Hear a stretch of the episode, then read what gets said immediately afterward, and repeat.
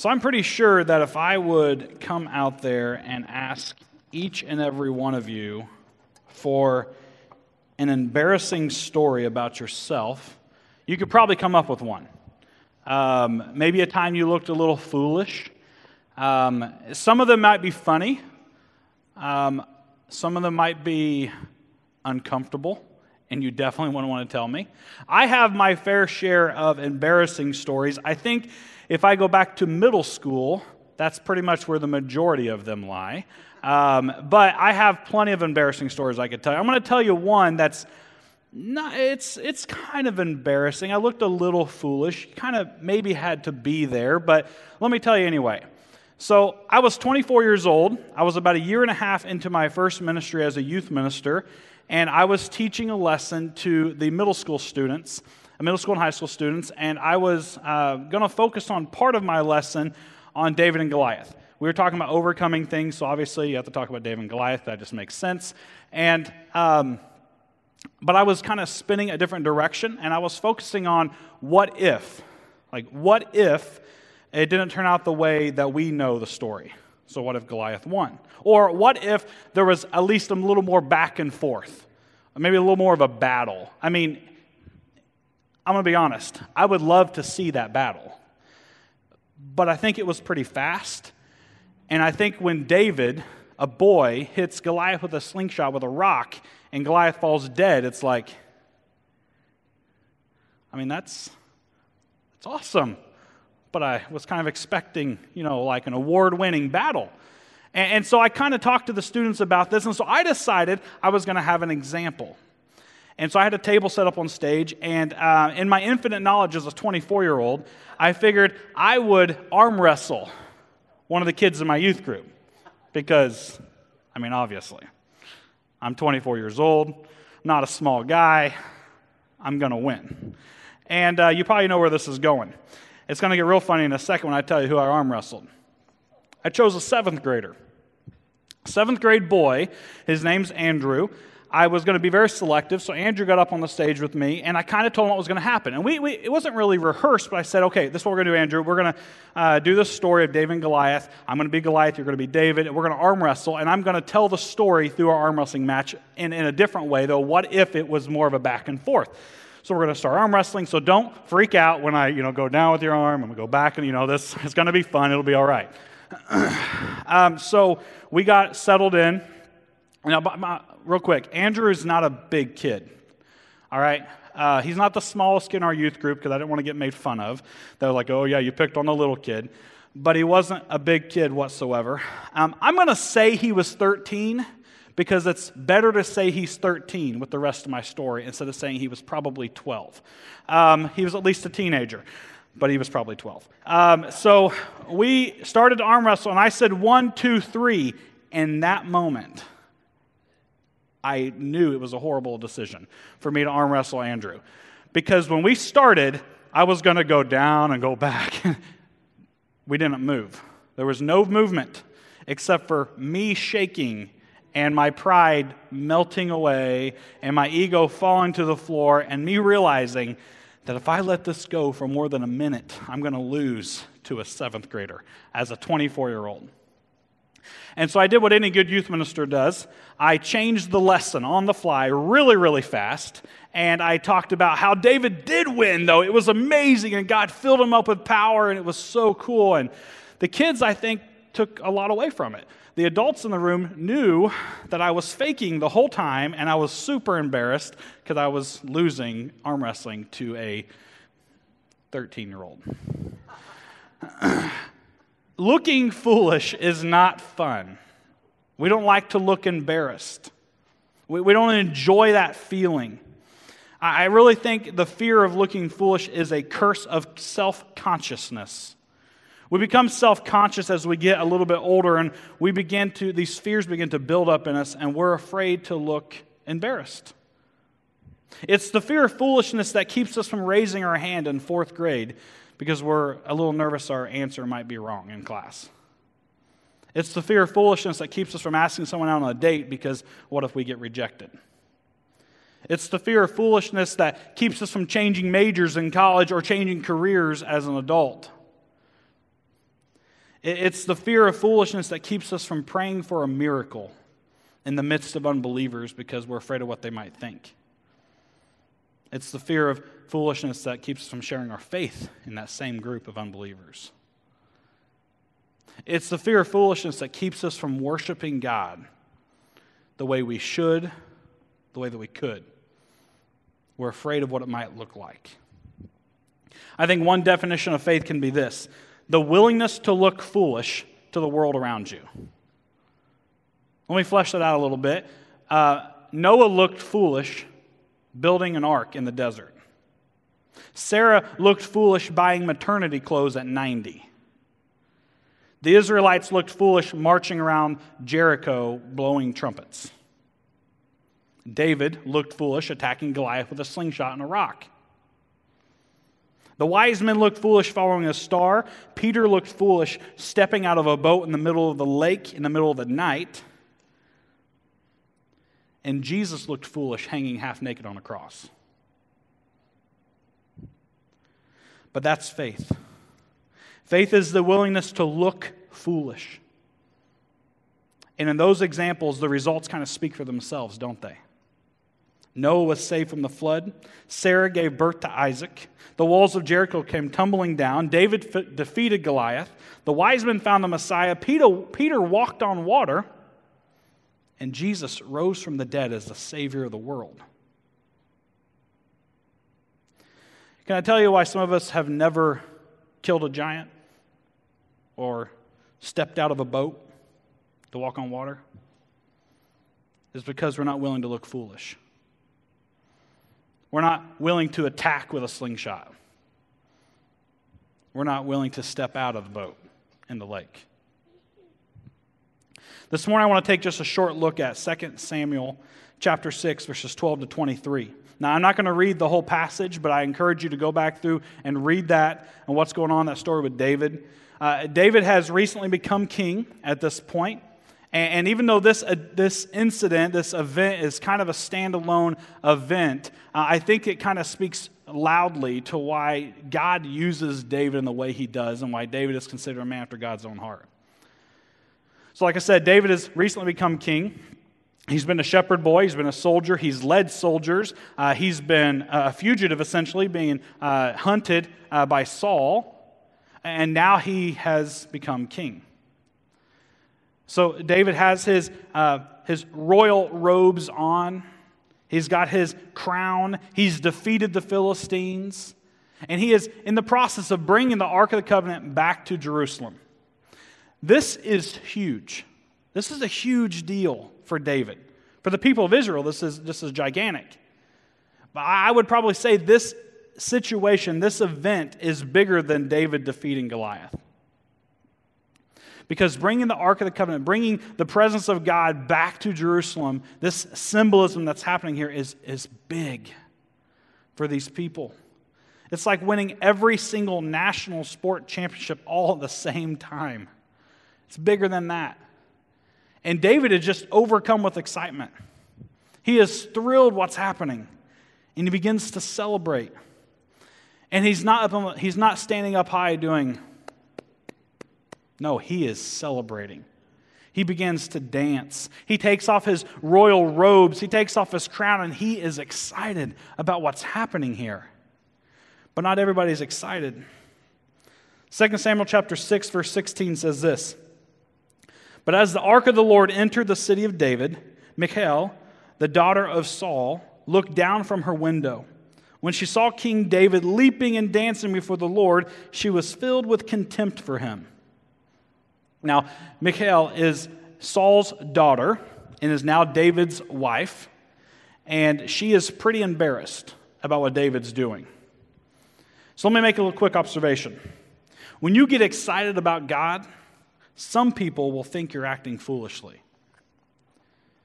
When you get excited about God, don't expect everybody to get excited about your excitement. Here's why. See, when the Holy Spirit fills you up, when the Holy Spirit turns up the heat underneath you and you begin to respond in a way that maybe you weren't familiar with, you're just super excited. Have you ever had that moment, maybe in a time of worship, where the Spirit's just got you, got a hold of you? and, and it's just, it's like almost like an out of body experience, and you're having this time and you're just super excited about what's happening. It, this kind of disrupts the status quo.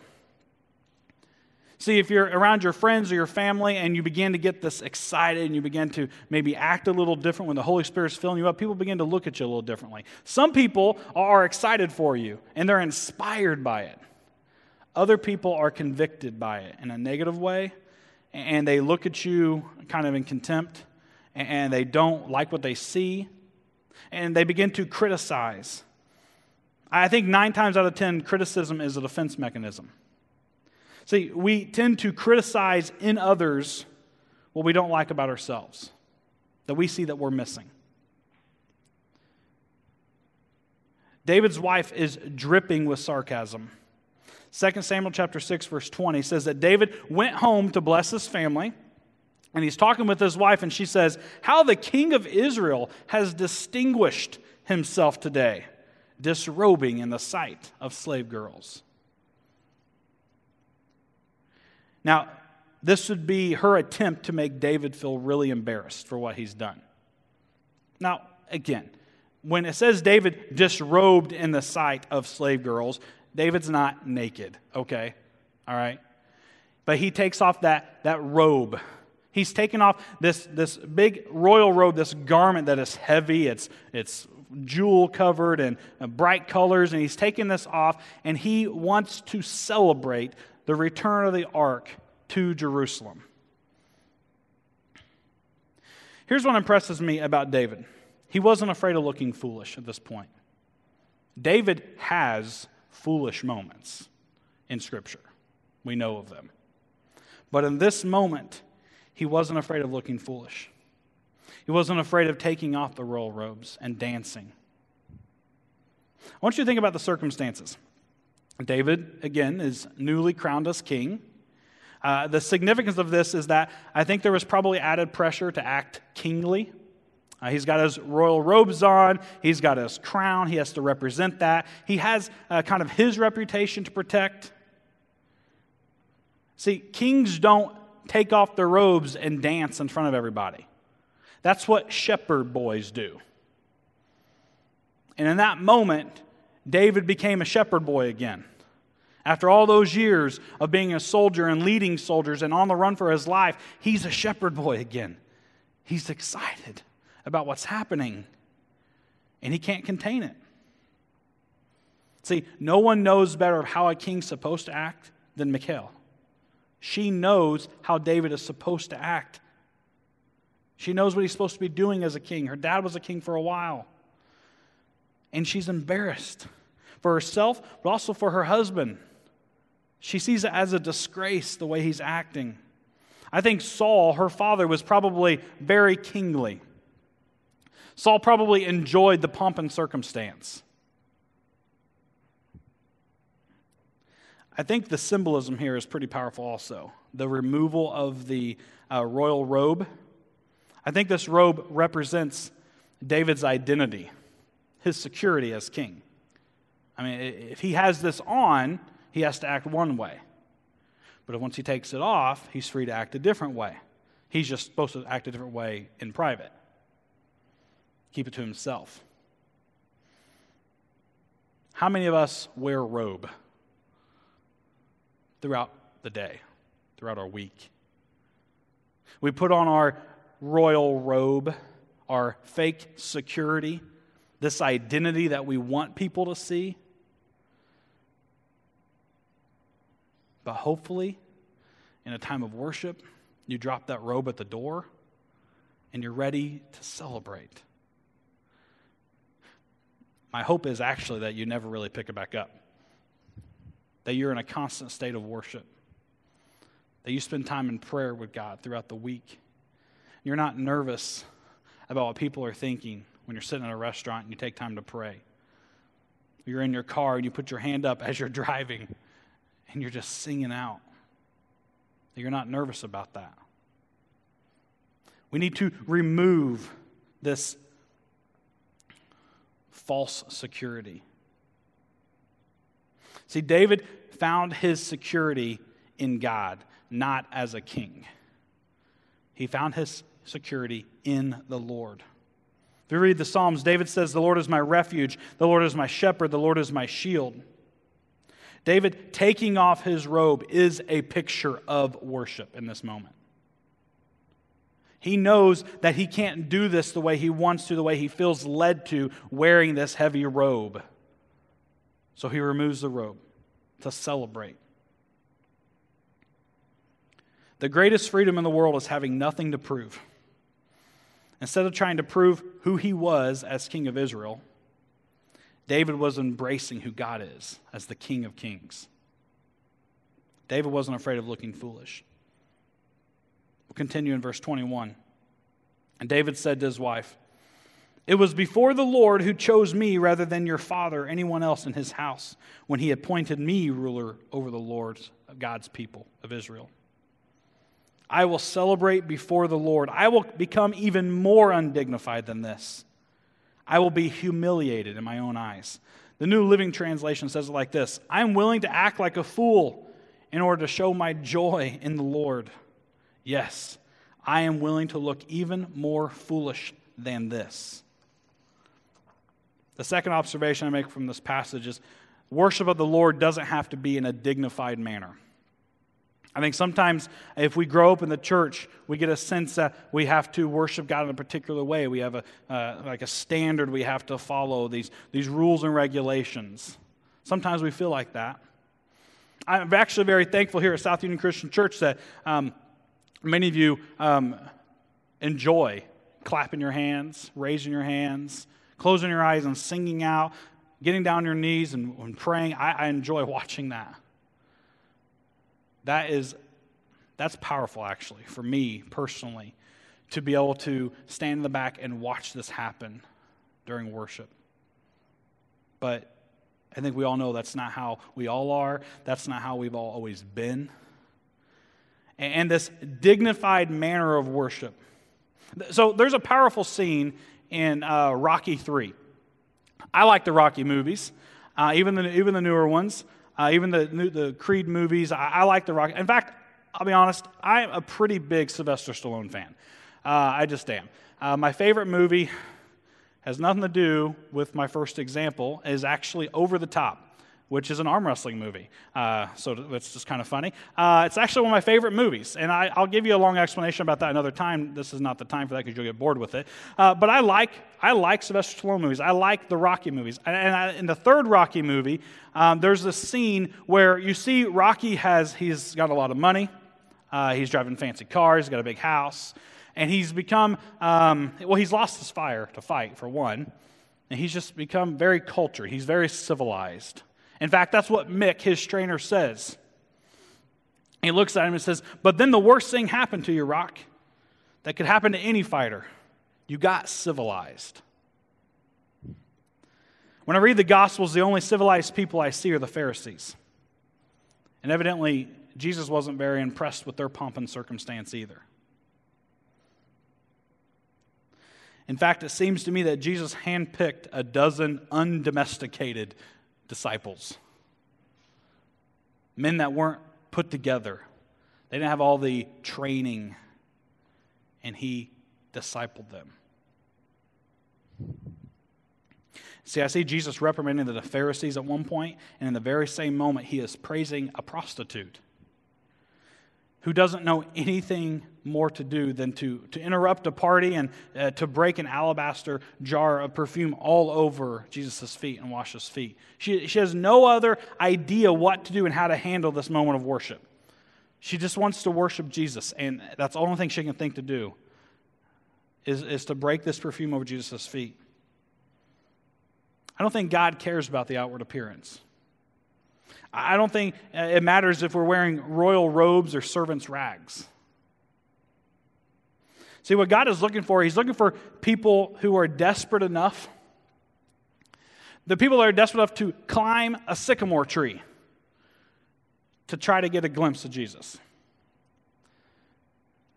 He's looking for those people who are, willing to fight through a crowd of people just to touch the hem of Jesus' robe. He's looking for people that are willing to climb on top of a house tear a hole through the roof and lower a friend down in front of Jesus because they have faith that he will heal them. People that will yell at the top of their lungs and jump out of a boat to chase after Jesus. That's what God's looking for.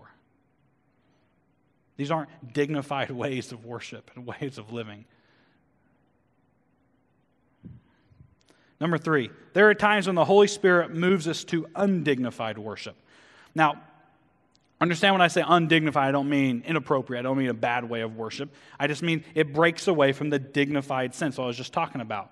The Holy Spirit moves in us in such a way that it moves us to a place that we've maybe never been, only been a few times. As I said earlier, to this place where it's almost an out of body experience. In fact, uh, one of the words for worship in Hebrew is halal. It means clamorously foolish. It's a word for worship. Halal. I love that. So, what it's saying is if you aren't willing to look a little foolish, maybe you're not ready to worship completely. Because if you think about it, worship in of itself is a little foolish looking. Don't you think? I mean, we raise our hands to someone we can't touch. We sing to someone we can't see. Have you ever seen someone dancing in their car? You're driving down the road, you stop at a stoplight, and they're going nuts in their car. Heads bobbing, they're swaying. If they're really into it, the car's even moving a little bit. And you're like, they're foolish. They look nuts. But why, are they, why do they look nuts? Because you can't hear the music. Who knows? Maybe if they had the windows down, you had your windows down, maybe you'd be rocking your car at the same time. I don't know. But you can't hear the music. So that's what's happening in 2 Samuel chapter 6. David can hear the music, his wife can't. So who's foolish, really? See, I believe that if we could uh, tune in to heaven's frequency, I think we would uh, hear the angels singing, and I'm convinced it would lift us up off our feet. Like we would be, we wouldn't be able to control ourselves. We'd be so excited. Now, I want you to get a picture of that. And I want you to understand that's what heaven's like. Like, that's what it's going to be like. This time of worship. We're not going to care about what's going on around us. We're going to be so excited to be there and worship God. My boys are uh, 11, and Blaise, my youngest, will be 8 in a month, a month from the day. And they still love to sing and worship. So obviously, the last several weeks uh, we've been have had to be home for a while, and they're still at home right now. And, and they watch uh, the service, but they also have their own thing that they watch. And there's a time of worship, and I mean, I got to be honest. There's sometimes I'm like, I mean, chill out because you guys are nuts. Um, they go crazy. They're dancing and they're singing loud. I'm not going to hear them outside. I'm sure my neighbors think we're probably weird people. Um, but they're, they're just singing. When Ian was uh, five or six uh, at, our, at our old church, um, they sang the song God's Not Dead by Newsboys. And Ian sang it so loud there was about 20 or 25 kids on the stage. He was overpowering all the kids. He was overpowering the children's minister who was singing to a mic and playing his guitar. He was singing so loud. The first uh, couple years we were here, Ian would sing during Easter. He would sing so loud. And Blaise, oh my goodness, that kid. He, his laugh is infectious, and he begins to laugh and sing at the same time. And it's like, why are you laughing? Like, I don't understand what's so funny. But it's just because he's so full of joy. That's what I love about kids. They're not self conscious. But somewhere along the way, they become self conscious. We all have. We lose a little bit. We understand that's not, that's not how we're supposed to act in public. Got to be more dignified than that. And so we become more self conscious and we lose what I am calling this God consciousness. I want you to think of spirituality as spiritual maturity as a continuum. So you have self conscious on one side, and you have God conscious on another. Becoming more like Jesus Christ is becoming more God conscious and less self conscious. We Get to the point where we don't really care what people think about us, how they see us. When we're in worship and we drop to our knees here at the altar or at our seats, put our hands up, we, we don't care. Now, don't get me wrong. If you don't raise your hands and drop to your knees, it doesn't mean you're not worshiping right. Okay, don't, don't take that when I'm saying that. I'm just saying if you feel the urge to do that, you should just do it. God loves our God consciousness, our, when we lose our self consciousness and we focus on Him in this time of worship. See, we are way too preoccupied with what others think about us. We're too nervous about what the world can say about us. And we lose it. I think that's what um, could be what um, Jesus was saying when it says, You must become like little children if you want to enter the kingdom of heaven. Or when John the Baptist says, He, as in Jesus, must become greater and I must become less. We need to care more about what God thinks and care less about what people think. See, when we're in heaven, we're going to have an opportunity to worship God. It's going to be constant. It's going to be amazing. And we won't worry about what's going on around us. We're going to be too busy enjoying God forever. So, my question as I close is this Are you willing to look foolish? Are you, are you willing to worship without inhibition? Are you willing to maybe become a little undignified in your time of prayer, in your time of communicating with God, your time of study, and just be so involved with what God is doing in your life and so uh, attracted to what He wants for you. It doesn't matter what's going on around you.